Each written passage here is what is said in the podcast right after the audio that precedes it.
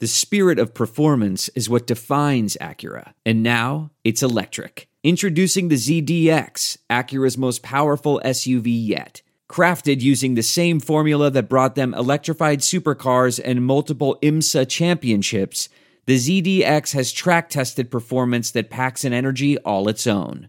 Unlock the energy and order yours at Acura.com.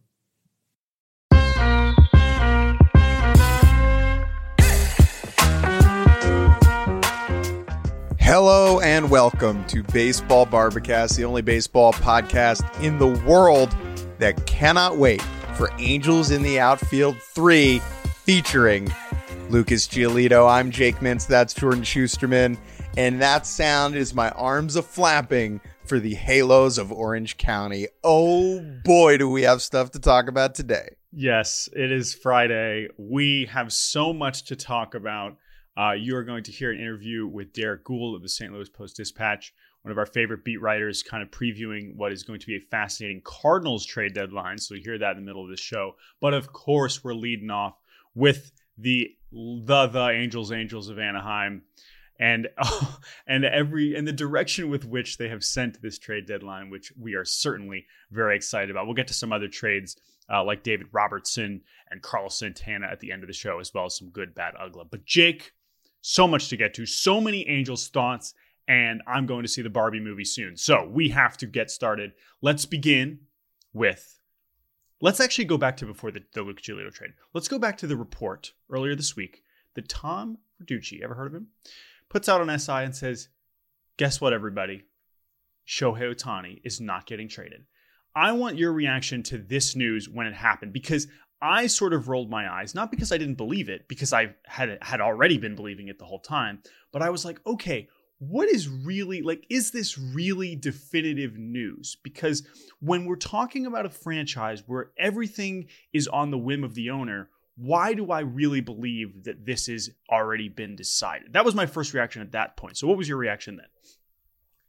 It was the scene from Wolf of Wall Street, except instead of I'm not fucking leaving. It was he's not fucking going anywhere. Um, here was my thought. So Sam Blum of the Athletic, who covers the Angels, wrote a very compelling article about kind of criticizing the Angels' decision to take him off the market at that time, saying like, look, you have five games left before the deadline. If you go 0 and 5, you look like a dodo if you've already taken him off the market and then you have to put him back on the market. And I totally understand that rationale. Here's why I liked this move.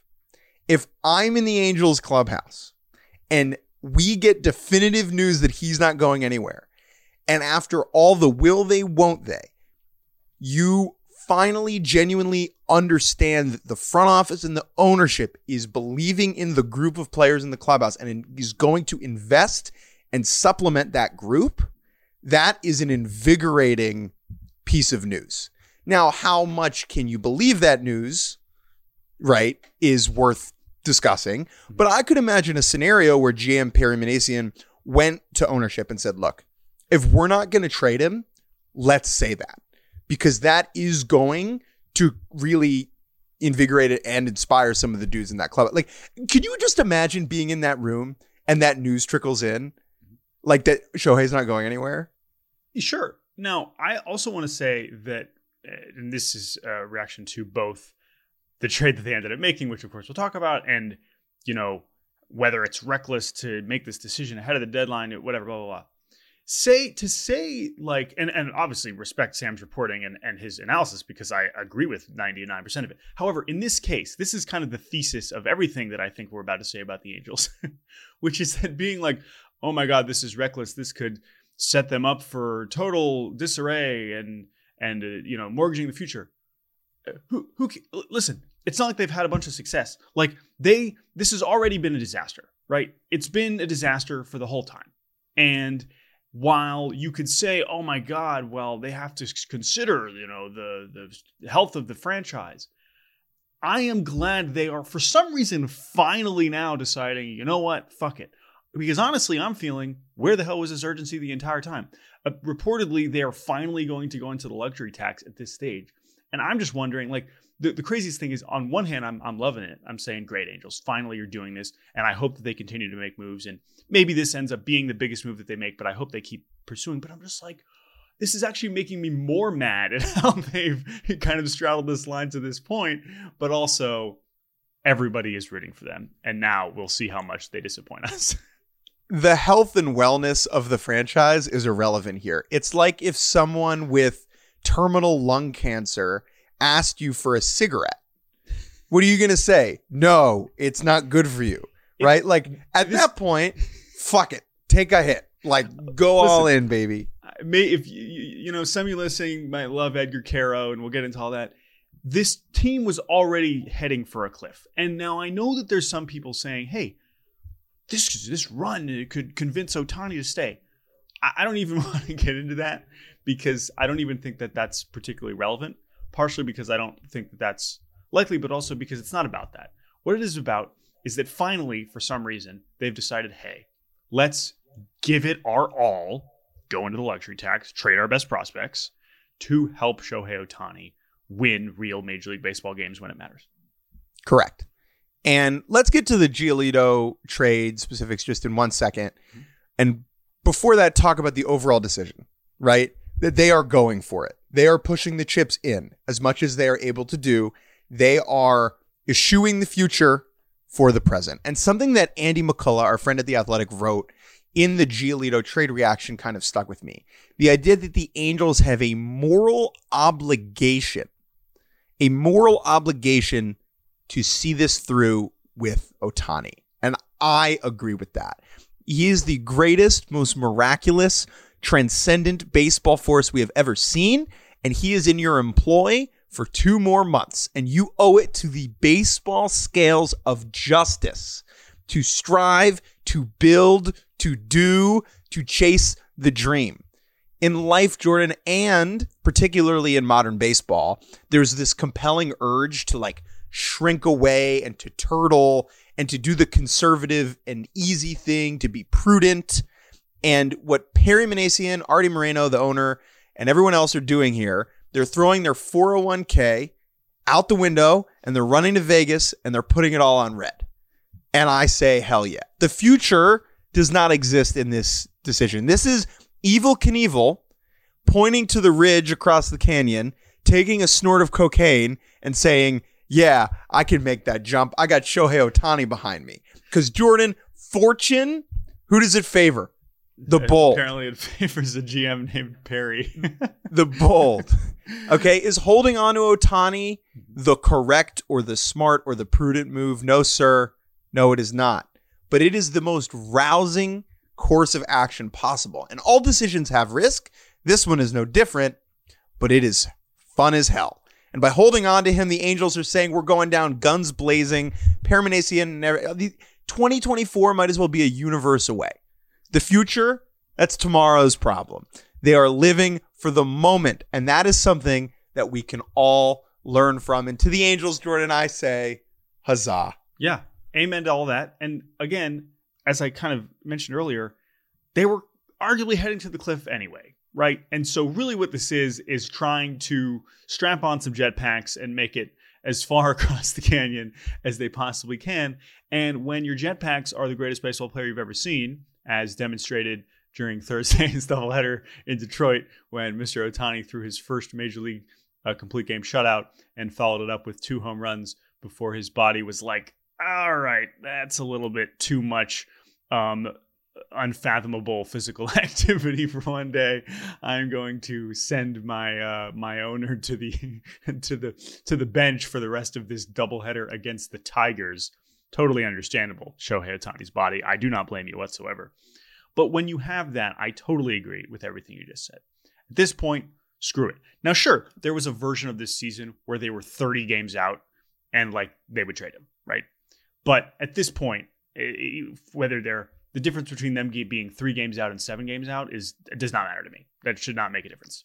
And I think that now that they actually obviously have this hot streak, maybe you're right. Maybe it has galvanized the team to some degree. And now let's get to the trade because they got some reinforcements coming in, some tall, lanky, dorky reinforcements coming in in the form of our friend Lucas Giolito, shipped the first uh, selling uh, piece selling off of the Chicago White Sox uh, trade bonanza, which is sure to uh, commence over the next few days. Um, wow. First of all, this was our first all caps breaking of the. Uh, I know Ken hit us with an all caps breaking late last night for David Robertson. I don't know if that rate rose to the level, but I understood it. Uh, you were asleep. Let's start there. Totally fair. Uh, this was on Wednesday night, and I was uh, finishing up some other writing and getting ready to sleep, and I was like, oh, never mind. Lucas Giolito, Reynaldo Lopez, two pending free agents, are off to Orange County in exchange for two of the Angels' best prospects, catcher Edgar Quero and left handed pitcher Ky Bush. Let's talk about what Lucas Giolito and Reynaldo Lopez are and how they will help the Angels. Lucas Giolito has been many things throughout his baseball career. He has been a projected number one overall pick who then got hurt and fell in the draft. He was a top prospect. He was a failed prospect. He was the worst pitcher in baseball. He was an all star. But now he has more or less settled into he's a three starter. At least this year, he has performed like a solid, dependable three starter. He could start game three or four of a postseason series for a good, good team, and you will feel fine about that. He throws a lot of innings, and he's going to give this team some stability moving forward with the potential for more, right? We have seen him be one of the best 15 pitchers in the world before. Uh, he, in theory, could be that again. Do I think he will? No, the peripherals are not particularly great this season, but Lucas immediately becomes one of the three best starters on the Angels. Reynaldo Lope, go ahead. Yeah, no, and, and I think too, right? Like he kind of settled in, right? We saw his peak in 21. And the biggest difference right now is he's just not throwing as hard as he was even a couple years ago. Now, last year you could have chalked that up to some some health issues um, and just some inconsistency. This year he's kind of settled in and has found his a, lot of swing and miss stuff, but it's just not quite as overpowering. Can he get back to that someday? Maybe. But what you're buying right now, what we feel like we know right now, is this. Now, you could also say, hey, talk about a guy that is now going to be uh, gassed up. Not that not Lucas isn't always giving it his all, right? But pitching for the team that is trying to get Showtime to the postseason is very different than pitching for the 2023 White Sox. And while I don't doubt Lucas's motivation, that any human being you would expect would be even more gassed up. So maybe we see a little bit of extra heat. But yes, that's what you're buying. I agree. Mid rotation starter. I think Lopez is a fascinating part of this trade. And another pitcher who's also been a lot of things and you might not just a lot of things, a lot of things with Lucas. As Lucas pointed out in his interview yesterday, they've been together since they were 18. They came up together with the Nats. Um, we saw them in Double A in 2016, or we thought we were going to see both of them. We saw Lopez throw probably one of the best starts of his minor league career in New Hampshire. Lucas got called up to the big leagues that that same week. And Lopez was amazing. He was a starting pitcher prospect. And like Lucas, did it did not work for a while. But instead of figuring it out as in a starting role, Lopez over the last couple years has become a pretty sweet reliever. Now, this year, what has happened is he's throwing harder than ever, which to me is fascinating because he was known for his upper 90s heat as a starting pitcher coming up through the minor leagues, and it never really came together as a starter in the big leagues. He was never throwing that hard. But this year, he has thrown more pitches. Now, of course, he's in a full time relief role now, but he's been a reliever for a couple seasons now. This year, he's thrown more pitches 99 miles an hour than all of his previous seasons combined. Um, he is easily throwing harder than ever before. The strikeouts are way up. The walks are also way up. So it's a little bit more erratic. But the upside here for Lopez, I think, would have been a fantastic addition for a ton of teams. And to get him in this package too does make this an even sweeter deal than just getting Giolito. Just a really quick note, Jordan, on the pieces Angels give away with Quero and with Ky Bush. I would say Edgar Quero is like a future big league starting catcher. That is Hopefully. the profile here. Yep. Hopefully. Catchers are very volatile. Yeah. A million things can happen but he looks like a not saying in the same type of player, but when we look back on like Omar Narvaez, and it's like, ah, yes, he was a big league catcher for a number of seasons, and he was never spectacular, and uh, you know was solid. Like that's the Edgar Quero level of guy, right? Where I don't think he'll ever be an all star. Go ahead. Well, I'm just saying, if you're a White Sox fan, you're like, fuck, I know Omar Narvaez. They know the bad one, yeah. But I, yeah, I, I know that what you're trying to say is more rational than like you're dissing him. I know it's, but this is the problem with prospects now in the way that we talk about trades, right? Is that people have all these, it's so easy to, and we're going to talk about this with the Robertson trade. You just jump to the prospect ranking and say this is a win or a disaster. Like it's not that simple.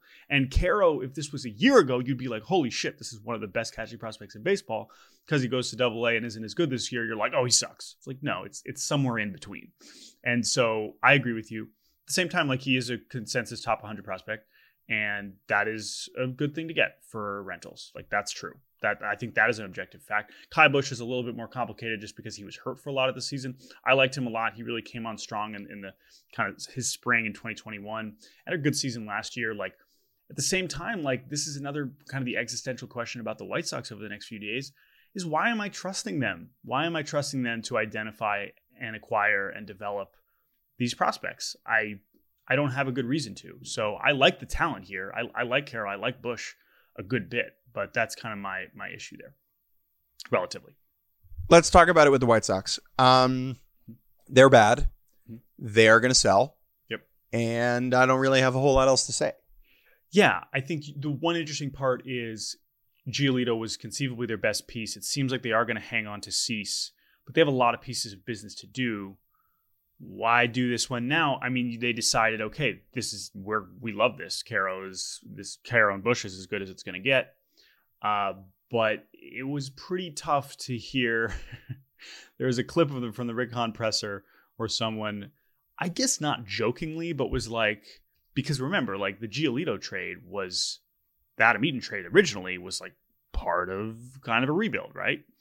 And so now you're trading away Giolito, and it's time when you that team didn't actually get anywhere. And someone asked, like, are we starting another rebuild? And Rick Hahn kind of like scoffed and was like, oh, come on. But it's like, yeah, dude, like, sorry, like that's kind of where we're at. And it seems like they want to build around seems like they want to build around Robert and Cease, which like makes some sense. But like I just said, like this front office does not have the benefit of the doubt anymore. And so I hope for White Sox fans' sake that they can haul in some good players. But I'm a little worried. Last thing before we take a quick break, you mentioned this a bit before, but the Angels make all these trade. They they make this trade. They say they're keeping Ohtani, and then they have a double header against the Tigers. They get rained out on Wednesday, and so they have to do back to back games on Thursday afternoon. And Ohtani justifies the decision making almost immediately.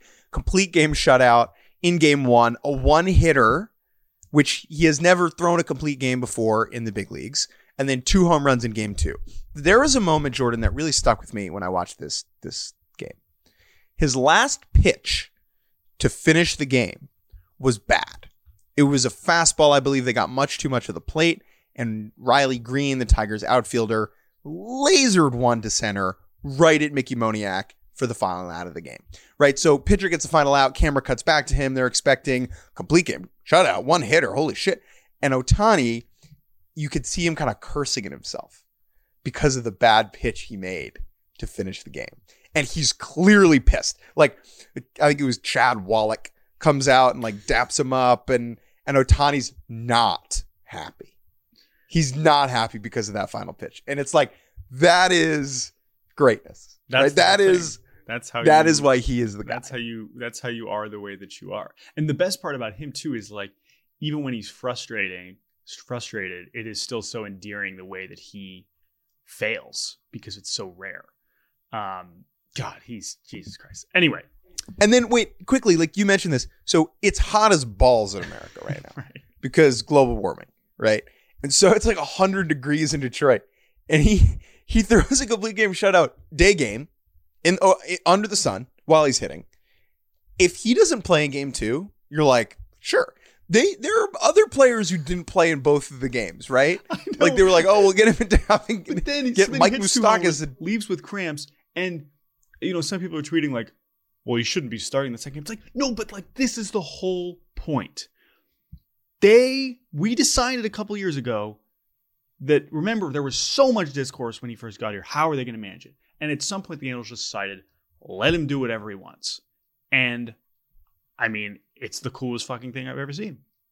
Is it as we just saw because he left with cramps? Maybe putting pushing a little too far, possibly. Is he the person that knows himself the best? Yes. And he, should he be making these decisions? Because why would we doubt him? Also, yes. I would say that him cramping up after throwing more innings in the major leagues than he's ever thrown before and unleashing two 110 plus mile an hour home runs and then cramping, like, yeah, I hope so. But that's worth it. Yeah. Take him out of the game, get him a water, run it back tomorrow. No notes. Um, all right. We're obviously going to continue to talk about Tiny Plenty. But for now, we're going to take a quick break. And when we return, we are going to talk to Derrick Goold, Cardinals beat writer, about their fascinating plans as the deadline approaches. This is former PGA Tour winner Smylie Kaufman, host of The Smylie Show, a SiriusXM podcast. You want to know what I love about golf? I get to talk to some really cool people. I get to walk the fairways of the best courses in the world with the best players in the world, and I get to share it with you every single week. Listen to The Smylie Show right now on Stitcher, Pandora, Apple, or wherever you get your podcasts. That's Smylie, S M Y L I E.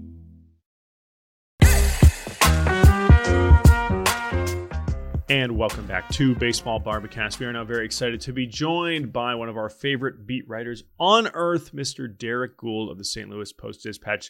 Derrick, good morning. It is Friday. The Cardinals are bad and are going to trade away their players. Exactly what you expected to be talking about uh, in late July. How are you, sir? Well, thanks for joining us. I'm good. Thank you for the kind words. It's uh, it's a pleasure to talk with you all.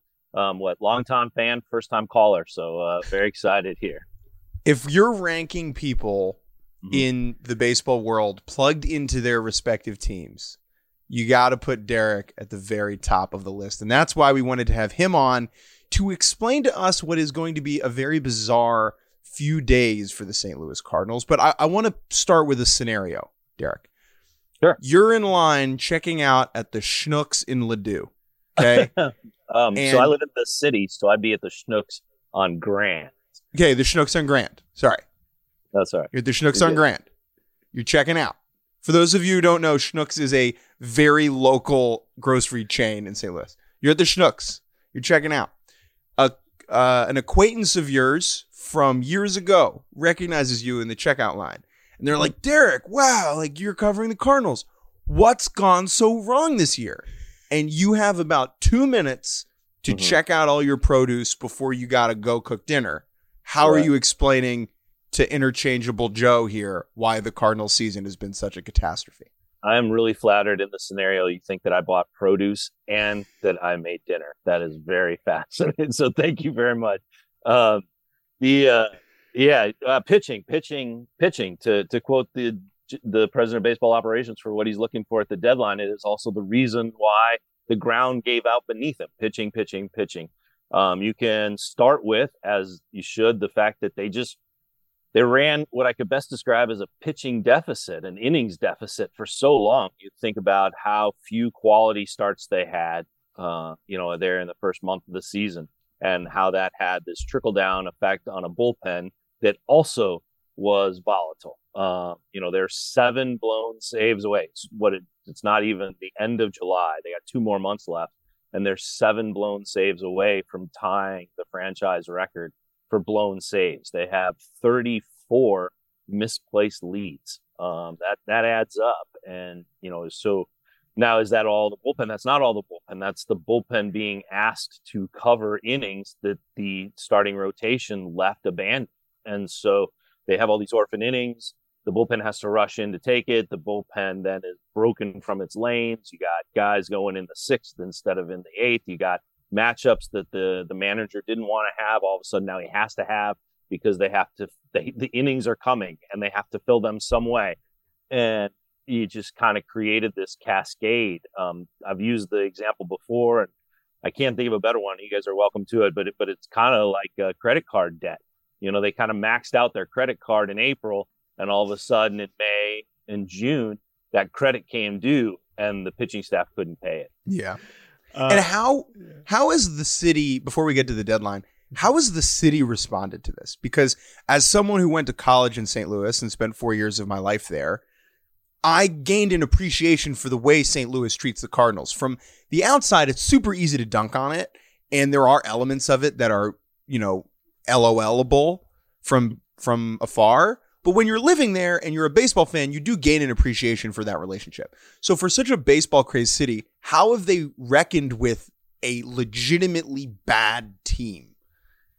They're thrilled to have a first place soccer team. Uh, you know, an expansion team that is uh, that is on its way to the MLS playoffs and doing all sorts of unexpansion type things and plays a very entertaining brand of soccer. I'm a season ticket holder. I'm very excited to have soccer here in town. Um, no, I, there's a lot of anger. Um, you know, it's I think we'll probably talk about this, but you know, it's the first time that they've been this bad in a social media world, right? Like it's the first time they've been this awful when there's been Twitter. Now, last time they were bad, you know, you had message boards and listers or whatever. But this is, you know, this is all volcanic and it feeds on itself. And it's like, who can get madder, louder, angrier, meaner um, online at times? And I recognize that that's like a small set. That's not exactly representative of the city. And you asked about the city. Um, I, I, think there is still a seething frustration with the city. Um, we're seeing it some at the ballpark. There's been booing, which you don't see. I mean, this place is this is a place that gave a standing ovation once, not the whole place, but a couple sections gave a standing ovation to Carlos Lee for robbing a home run from a Cardinal. They were like, "Well, that's a really good play. All right, you know, way to go. Yeah, that that was an impressive catch." And uh, there you go. Uh, I mean, they, they and it's genuine. They like they they they take that reputation, whether it comes from the '90s and Peter Gammons calling it, you know, the, the best fans in baseball in his diamond notes, or it's uh, or it's Scott Rolen, who recently went into the Hall of Fame, who, when he signed his deal or talked about signing his extension with the Cardinals, he referred to it as quote unquote baseball heaven. Um, the sense from the Cardinals ownership and from the Cardinals leadership is that that fans and their business model cannot stomach a tank, that they can't go into a deep decline to rebuild. And so they have to do it fast. And I think fans recognize that and appreciate it. But what they want to see is direction they don't want to see any fence straddling. They want to go like, look, man, either you're all in and you're trying to fend off the Dodgers who are coming after the pennant record, or I'm sorry, the World Series record in the National League, or you're, you're going into a rebuild and we're going to, you know, see some young players around here that we have to get to know and then hope to contend later. They, they, you know, there, there's a sense around the city that like, get off the fence. The model's been great. Modernize, move on. I, and the, the, another layer of it is like, the Cardinals as an organization mm-hmm. have been very good on the amateur scouting side of identifying talent and then developing it in house. They have been particularly horrible at then identifying their own talent at the upper levels and deciding which of those guys to trade away, which of those guys to keep. Sandy Alcantara, the names that you mentioned before, Zach Gallen, Randy Arozarena. And so that's where they've struggled, right? The self evaluation. And as we reach this point in the trajectory of their competitive window where they need to make decisions on which of our players are we trading and which ones are we keeping, mm-hmm. I am relatively skeptical that the same group that traded away the players I just listed is going to be able to make the correct decisions in such a crucial point. But I, I want to pivot a little bit now to some specific names that are on this roster. Mm-hmm. The way that we see it, and I'm curious if you agree, there are five rentals that could be traded away. By that, I mean players who hit free agency at the end of this year, or in Paul DeJong's case, have a team option. So it's sure. Paul DeJong, Jordan Hicks, Chris Stratton, Jordan Montgomery, and Jack Flaherty. Of those five, rank them from most to least likely to be traded before Tuesday at 6 p.m. Can I can I uh, can I borrow from Tony La Russa um, and use a phrase that he would often use? They're they're tied for first. Um, I think they'll. I think they. I think they'd move them all. I mean, it's a matter of. In fact, it, that's that's that's something that is definitely on their mind and they're active doing is can they move them all? What is the offer that that's they the can hope. get? Yeah, what what is the offer that they can get to move them? Um, packaging some of them. Um, you see the Giolito trade to the Angels, and you start lining up. Okay, well Montgomery and Hicks is pretty similar, right? Uh, Montgomery and Giolito's numbers are pretty similar. Then you have the reliever Hicks, um, maybe a little bit more of a maybe closes that gap a little bit in that comp. Um, you know, they have teams that are interested in Jack Flaherty, um, particularly if you get top end Jack Flaherty, improving Jack Flaherty, who could be an October element for your rotation, as opposed to just a guy who gives you time through August and September. It can be somebody who changes with his ability, changes the look of a rotation, um, even if it's in four innings, five innings in the playoffs, which is pretty significant. And can they get a team that sees that too and wants that guy in their championship pursuit um, post September?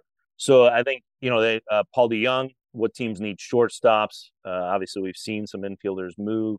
Um, it it doesn't seem. I mean, they they'll talk to teams about him. Um, not sure how many are aggressive on him.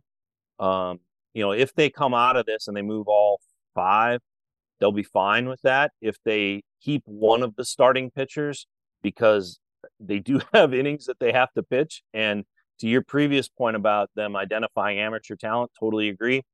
Um, I would stop short of saying that they've been as good developing that talent as they once were. Um, it cannot be lost on fans or anybody that when they needed help this year, the minor leagues did not provide. They, they did. They did not. That They did not have that starter, that pitcher ready to plug and play. They did not have that reliever ready to plug and play, and that is different than previous years where you had a Michael Wacha, a Marco Gonzalez. Um, you know, we could go on and on. Um, Dakota Hudson was that guy not too long ago. He has not been that guy this year. So I think there is an element of where their development is not what it once was. So one one thing about this, so as you mentioned, they're going to try to move all those guys. None of that would be surprising. I think that that's it's a great point about Montgomery and Hicks comparing it to Giolito and Lopez. But when we get back to the concept of them being novices at this, this is where I become skeptical that they are literally going to have time to figure out if they want to do something bigger. And I think mm. that's the other thing that when observers looking at this Cardinals roster and wondering what's going to happen, I'm also fascinated by the likelihood that they could pull off something more, or if they even want to do that. And of course, that that you know Arenado's had a lot of you know speculation and reporting kind of bubbled up over the last 24 hours uh, or so, which you've of course done a great job of covering uh, from from the beginning. But even beyond them, some of those younger position players where we thought they had so, somewhat of a surplus, I'm curious your sense of the likelihood that they could get something like that done because it's clearly not the top priority. They have a lot of guys they already need to move, and there's only so many hours left. So are yeah. they even going to have enough the time and the and the kind of functional, logistical, you know, wherewithal to kind of get a bigger deal like that done too? Yeah, you know, we'll see how this plays out, and it's almost like they have to operate on two tracks. And the the track that I hear most of is is packaging, right? Okay, so like, all right, what could you know, like the Yankees are interested in some elements of the Cardinals roster, right? And that includes guys who have control past um, past this year. And if so, if they have an interest in a rental and they have an interest in a player beyond this year, what can the Cardinals trade from their surplus to then get what they need for 2024 from the Yankees? And so, in a way, like you take the rentals, you sweeten that deal with somebody who's under control, and then you get the pitcher who is closer to the majors or in the majors, right? And so an example of this is like, all right, what what do they do with Dylan Carlson? Um, could could Dylan Carlson and Jack Flaherty as a combo get the return that you want? Could Jordan Montgomery and Ryan Helsley as a combo get that? You know, or do you broaden out? So you know, that's that's the kind of discussions that I hear most about. You know, is not a single guy, with with few exceptions. When it comes to Hicks, there are teams interested in Hicks, right, and um, what he can do and what that trade looks like, and not like the peripherals. But the Cardinals want to go like, okay, what can we give from our surplus to them pull something that isn't like down the road. Um, so if they can do that, they will. But in the meantime, that other track that I talk about is that okay, what's the one for one? And how quickly can we do that? And we've seen quick deals like that take place in the final hour, right? Like oh, they, yeah. they they percolated all week. They they trying to they're they're basically distilled versions of much larger conversations, right? I mean, we saw one with the Cardinals last year, um, with what ninety seconds left to oh, go. Yeah, that was, was out of nowhere. Minutes. Yeah, and it was all of a sudden it was, oh wait, Jordan Montgomery's available. Oh wait, they'll take Harris. Okay, do it, and whoop, they went. Um, you know, so you could kind of see how um, larger concept talks and larger goals get distilled down at deadline into okay, well, this is what we can get for this guy. Um, also for the Cardinals, like for a couple of these guys, for the Cardinals, it's pretty, it's pretty mathematical for lack lack of a better description, right? They get an offer for Jordan Montgomery that they go they put into their calculators and says, all right, this is greater value than that draft pick and that bonus.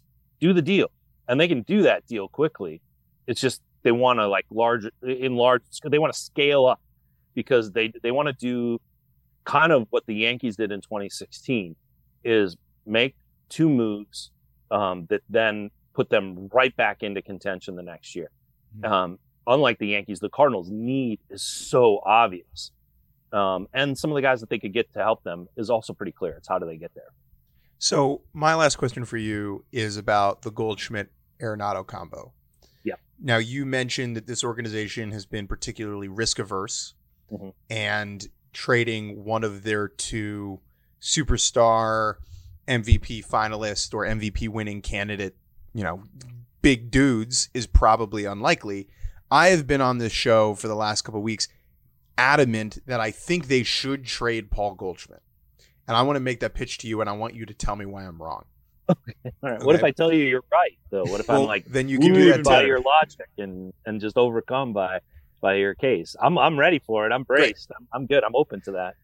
The this is a seller's market, and yeah. it is particularly a seller's market when it comes to bats. There are so few bats available mm-hmm. on the trade market, and there are even fewer of them that you could put in as a three hitter in a contending lineup and a guy who can carry you to and in October. And Paul Goldschmidt is obviously one of those guys. Now, I'll admit that Goldschmidt being on the 2024 Cardinals makes them better than without him. Yes.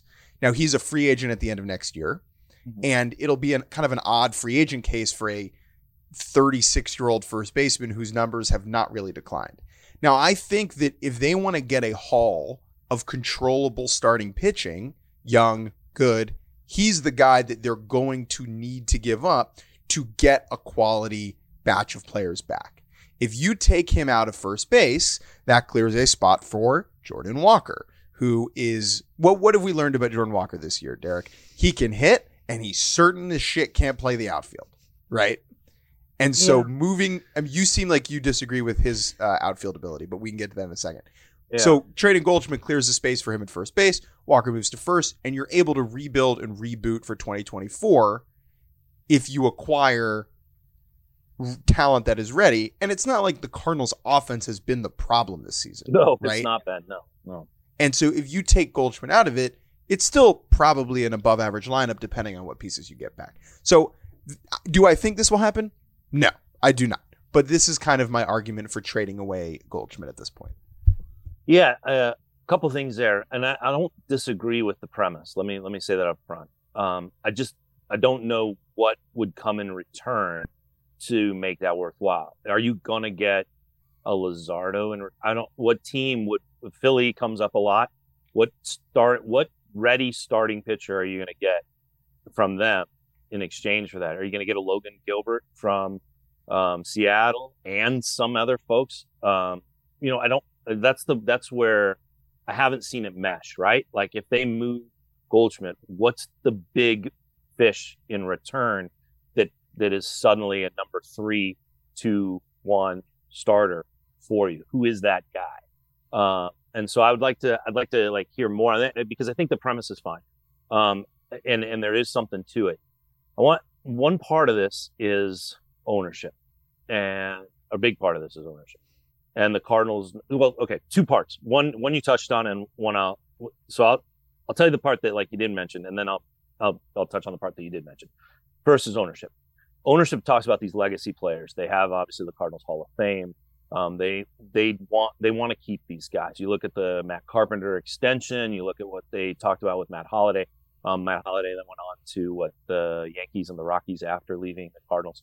Um, but they do talk about these legacy players, these players that they'd like to keep, and they sell that as part of their promise to fans. You buy, you come to Cardinal games, you're gonna see great players. You're going to see stars. Those stars right now are Paul Goldschmidt and Nolan Arenado. And it's part of the equation is you sold September and you know who are they coming to see and do you want do you want to have two years of Nolan Arenado's career or do you want to have Nolan Arenado go into the Cooperstown as a Cardinals you know with an STL on his cap is that something that you you as an organization want and these these are discussions that they have um, about the notion of who are the fixtures, who do they sell to fans, who are the great players, and how do you keep them? And so you mentioned next year that uh, Paul Goldschmidt is going to be a free agent at the end of next year. It is pretty classic Cardinals to have a press conference in spring training announcing an extension. And you mentioned that it's an odd one because of his age. Well, that's where the legacy part comes in. And ownership has shown it's important to them to keep a guy as close as they can, preferably toward to the end, especially if he's still producing, um, and find a way to do that. It is entirely possible. I don't, you know, I don't know what the percentage is, but it is entirely possible that you know next spring there's a press conference with Nolan Arenado, Paul Goldschmidt, and both of them are getting contracts to the end of their careers, or what the what we what we would all think is okay. Well, this is the end to the end of their careers, and they do it in tandem and they would say they're together. Which brings me to the other part that you did bring up. This is a good offense. Um, this is a good offense with Nolan Arenado in it. This is a good offense with Paul Goldschmidt in it. This is a good offense because of what Lars Nootbaar brings to it. This is a what Brendan Donovan brings to it, what the upside of Jordan Walker brings to it, what Nolan Gorman has brought to it, and especially at 23 as he's improving as a hitter and showing off power that few left-handed bats have. So this is a good, diversible OBP, OPS based left right lineup. It is a contending lineup. And in that way, the Cardinals have a very clear path to contend next year. They have a lineup that they could not rebuild if they take it apart. Let's just be blunt about it. They could not recreate this lineup with Jordan Walker at first base. They can't. What they can do is they can spend on pitching they can add starting pitching. And then all of a sudden, how many how many moves? What like okay, if you trade Goldschmidt and you remove Goldschmidt from it, how many moves does it take to reclaim the line? Versus how many moves does it take to change the the rotation? And how available are those people either via free agency? You're not getting Paul Goldschmidt in free agency. You're not getting a Paul Goldschmidt who plays outfield in free agency. Um, you're not going to change the lineup through free agency. What you can do is spend on pitching this winter and change the rotation. And if you pair this lineup with like a representative new look rotation with three additions, free agent, significant trade, and upside pitcher, how radically different do the Cardinals look, not just in the National League Central, but in the National League? Uh, Derrick Goold, you are tremendous. Thank you so much for the time on uh, what is sure to be a chaotic stretch and unique stretch for you. Good luck uh, covering a selling baseball team. We are very excited yeah. to uh, continue to read your work. So thank you so much for, for the time, and we'll talk to you again soon, my friend. Jake and Jordan, it's a pleasure to talk with you guys. Thank you very much. Much appreciated. Look forward to seeing you guys.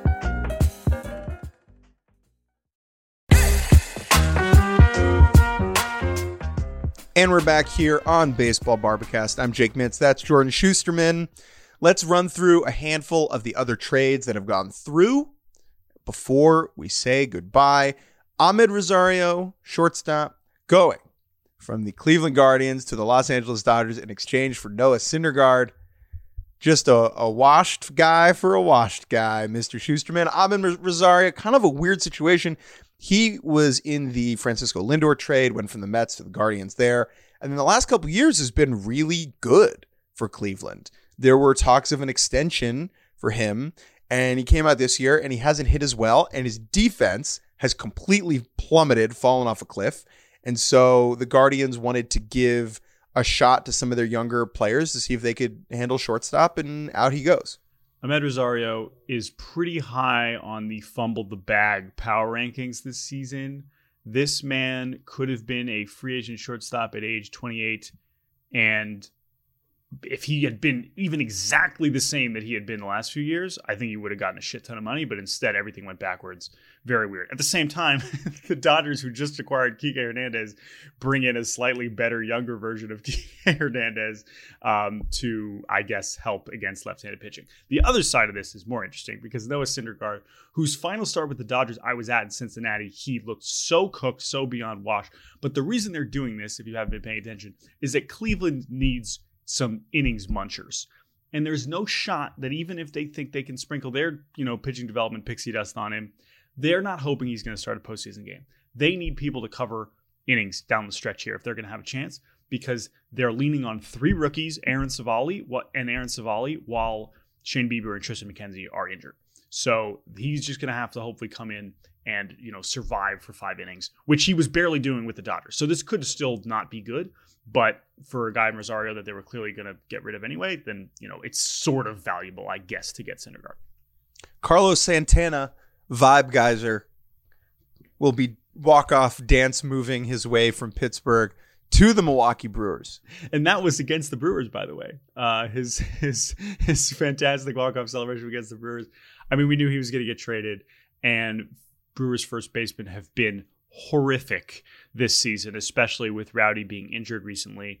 So it's a no brainer. Um, is it going to spark them to the World Series? Uh, probably, because that's what Carlos Santana does. He just comes in and makes that. Not that they were at a, you know a, a vibes deficit, but I think he can also help them in a very real way on offense.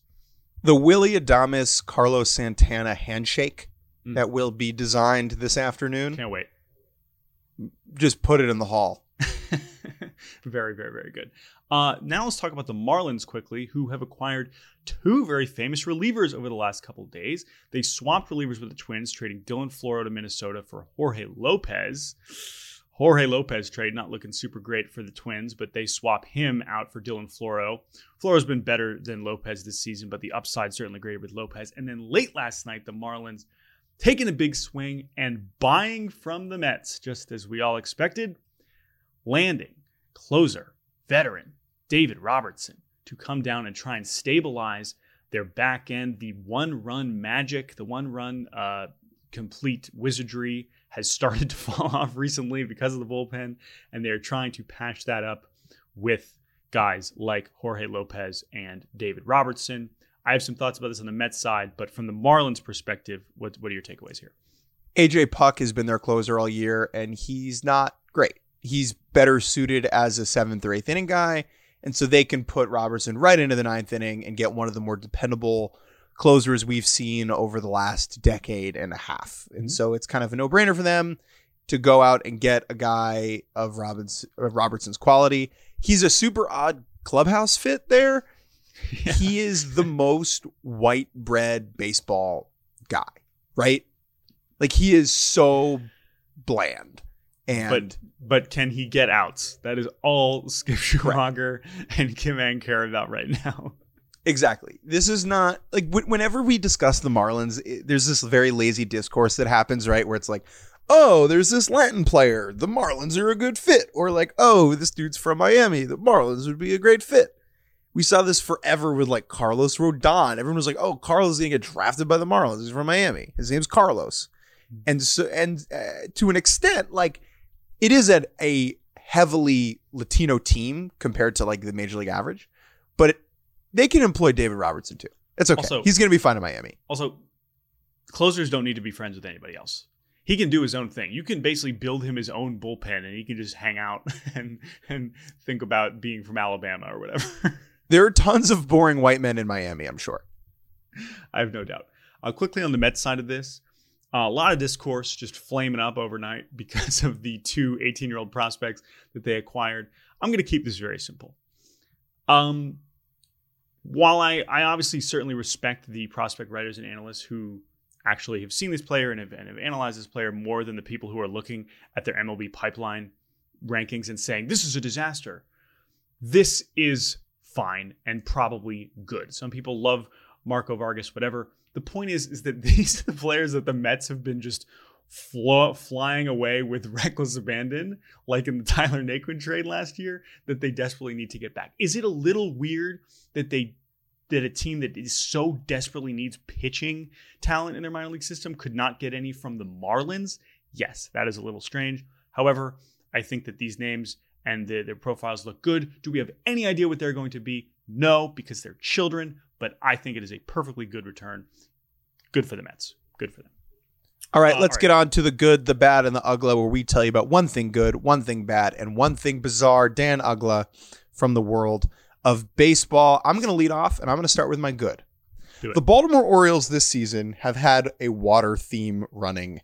Every time they get an extra base hit, the pitchers in the dugout spit water fountains out of their mouth onto the field.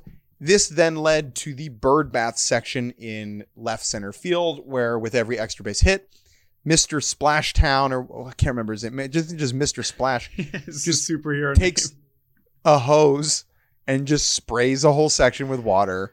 And there's like a bunch of, you know, pool themes. Hmm. This Friday, tonight, in what is the biggest game the Orioles have had all season, Friday night at home against the Yankees on Mo Gaba Day, Mm-hmm. which, if you are from Baltimore, know is a big deal at Camden Yards. Mm-hmm. Adam Jones will be returning to the yard and will be the first guest splasher and will man the hose in the outfield and spray the fans with every extra base hit.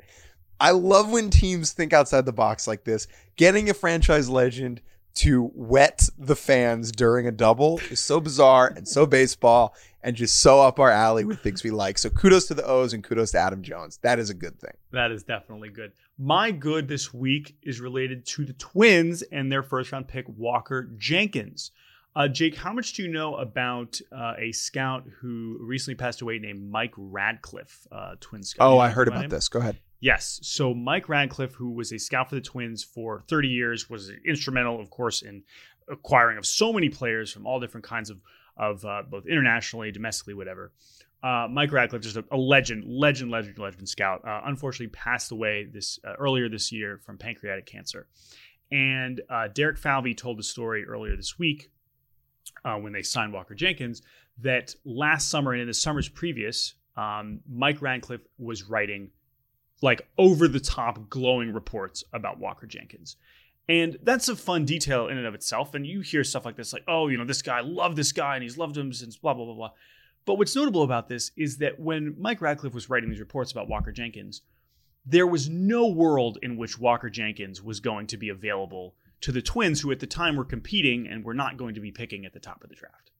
And so for the Twins to end up getting the best lottery luck in December, end up in the top five, and for Walker Jenkins, who very easily could have gone third or fourth, to end up falling to fifth, and and for the Twins to take him there was so freaking cool. And I just, I was just a, a classic baseball story, and I, I, I loved it so much, and um, really just a, a sweet thing to see. So, congrats to the Twins. I'm glad they got that deal done, and excited to see Walker Jenkins uh, be the ridiculously amazing player that Mike Radcliffe knew that he could be.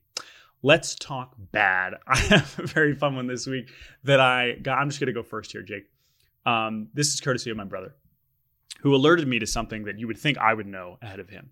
And that is, Jake, are you familiar with the uh, Dominican Summer League? You know about the Dominican Summer League? Yeah, you know I do league? know about the Dominican Yeah. Summer League. Yeah, I Uh, know you- about what you're going to say, but go ahead. Oh, oh, you know about the uh, 2023 Dominican Summer League Nationals? Are, are you? Yeah, I'm very familiar with the Dominican Summer Oh, League. really? Nationals. Okay. Well, we haven't talked about this, so I'm, so I'm excited about how you uh, came across this, or maybe you were just scouring the baseball reference leaderboard.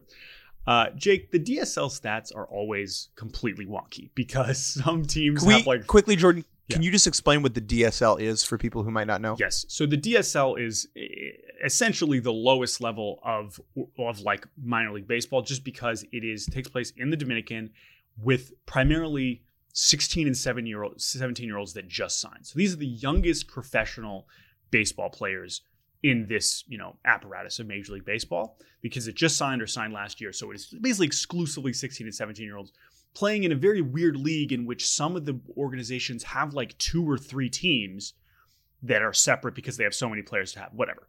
The point is is that the stats in these leagues in this league which starts you know in the middle of the summer they play about 60 games is always wonky because these players while talented are very raw. And so there's a lot of errors there's a lot of walks there's a lot of whatever. But the DSL Nationals this year, it's not just that they're 7 and 30, the worst record in the league so far. It's that their offense is unlike any professional baseball team's offense I've ever seen. Jake, they are hitting 174, 286, 226. They have hit four home runs in 37 games and are averaging less than three runs a game when the average team is averaging six runs a game. I don't know how or why this is happening, but it is very funny to see when you look at all the stats. Juan Soto's little brother Elian is on this team, and he has a 447 OPS. Uh, but not the worst. there are even worse hitters on his team. So I've just never seen a team like this. I don't know what's going on, but I hope they can figure it out in the second half. What's your bad? My bad is a quote that Joe Musgrove gave the other day. Okay, I, quote: "This is Padres pitcher Joe Musgrove. The Padres sit on the precipice of buying and selling. They've underwhelmed all season long." And he said, "quote I understand the fans are frustrated and looking forward to next year, but when we're a game out and don't have Snell or Hader, we'll be kicking ourselves." Listen, Joe. Listen, Joe. Okay, maybe you do get to a game out. That's fine, but you and your teammates no longer have are able to get the benefit of the doubt here. It is not okay. You cannot be like, no one's believing in us. Like that's the problem with the 2023 Padres is there were too many people believing too much in you. And still, Right? It is still, Still. the active problem. The delta between how much people are believing in this team and how much the team is performing is enormous. It's a chasm. And for him to go out there and say, like, we'll be kicking ourselves if we don't have these guys, that's fine. But if you finish eight back, you'll be kicking yourself when you look around the clubhouse and there's Blake Snell and Josh Hader doing absolutely nothing for a team that's 12 games out of it. you know, it's it I understand what he's going for here. And as a leader on that team, like he's trying to rouse the troops. But like, what have you been doing for the last four months? You just been Right. sitting on your ass here? Like you can't make this point at this point with the Padres. Incredible contrast to the quotes coming out of the Mets clubhouse last night after the David Robertson trade. And they are literally have almost identical records, right, as the Padres. And the Mets players are like, yeah, this is what happens when you don't play well. like, like they're like, yep, it sucks, but yep.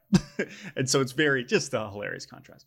All right, let's get to Uggla. I am going to go Uggla, and I'm going to stay in Citi Field, Jake. Did no, it's my news? too, baby. Oh, baby, we got the same Uggla. I had a feeling. Because this November, two Titans of the Dominican Winter League, forget the Dominican Summer League, it's about the Dominican Winter League. I am wearing my Aguilas hat as I do most days. And Aguilas and Licey will be squaring off in November in Citi Field in, I believe, multiple exhibition games, maybe just one. This is amazing for so many reasons. Um, but what was your first reaction to this news? So, for those who don't know, the Dominican Winter League is the biggest deal in the Dominican Republic. Six teams, they each play 50 regular season games or so. And it's, I went and did three and a half months there one year. It's incredible. It's a mix of former stars like Hanley Ramirez and prospects and guys that you haven't thought about who have like Emilio Bonifacio types, basically. But it is such a big deal. And I know they have come to the States before and played some games, I think, in Miami. They have never been to New York. And so, what this is going to be is cold as balls. We will never have seen a baseball game this late in the year in New York City.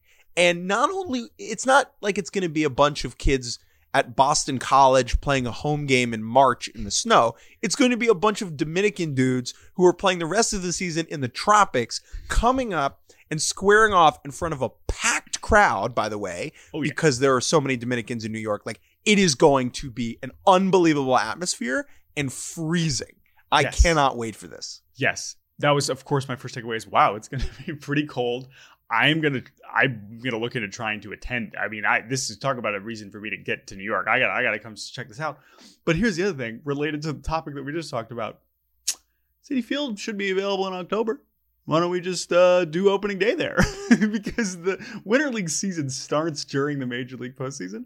Um, and it's very likely there could be a 20 degree difference between October 20th and November 11th or whatever. So, uh, I mean, obviously that they're not going to change that, but and I'm sure that when this was started to be organized, it's not like that was going to be considered, and they wouldn't be considering it anyway. But I just thought that that's funny too. Like if it's, I just, I, I guess I'm just saying, if it's 60 degrees in the middle of October in Citi Field and it's empty and, and there, and then three weeks later it's 30 degrees, I think that'll be hilarious. So LOL. We got to get ourselves. You got to come into town for that. That's Yeah. a no brainer.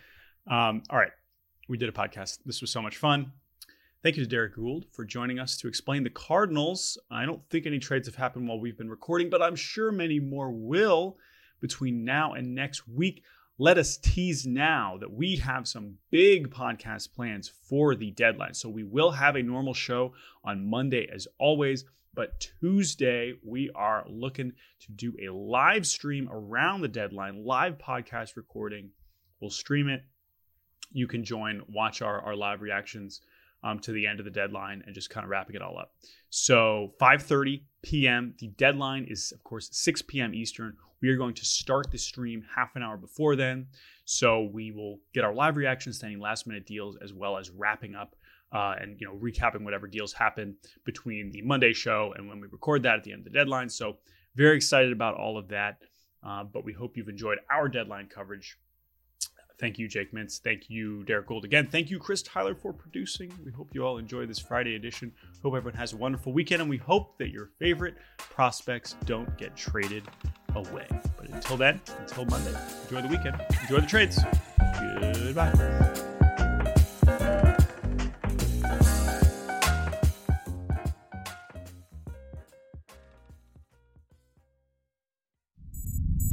SiriusXM podcasts.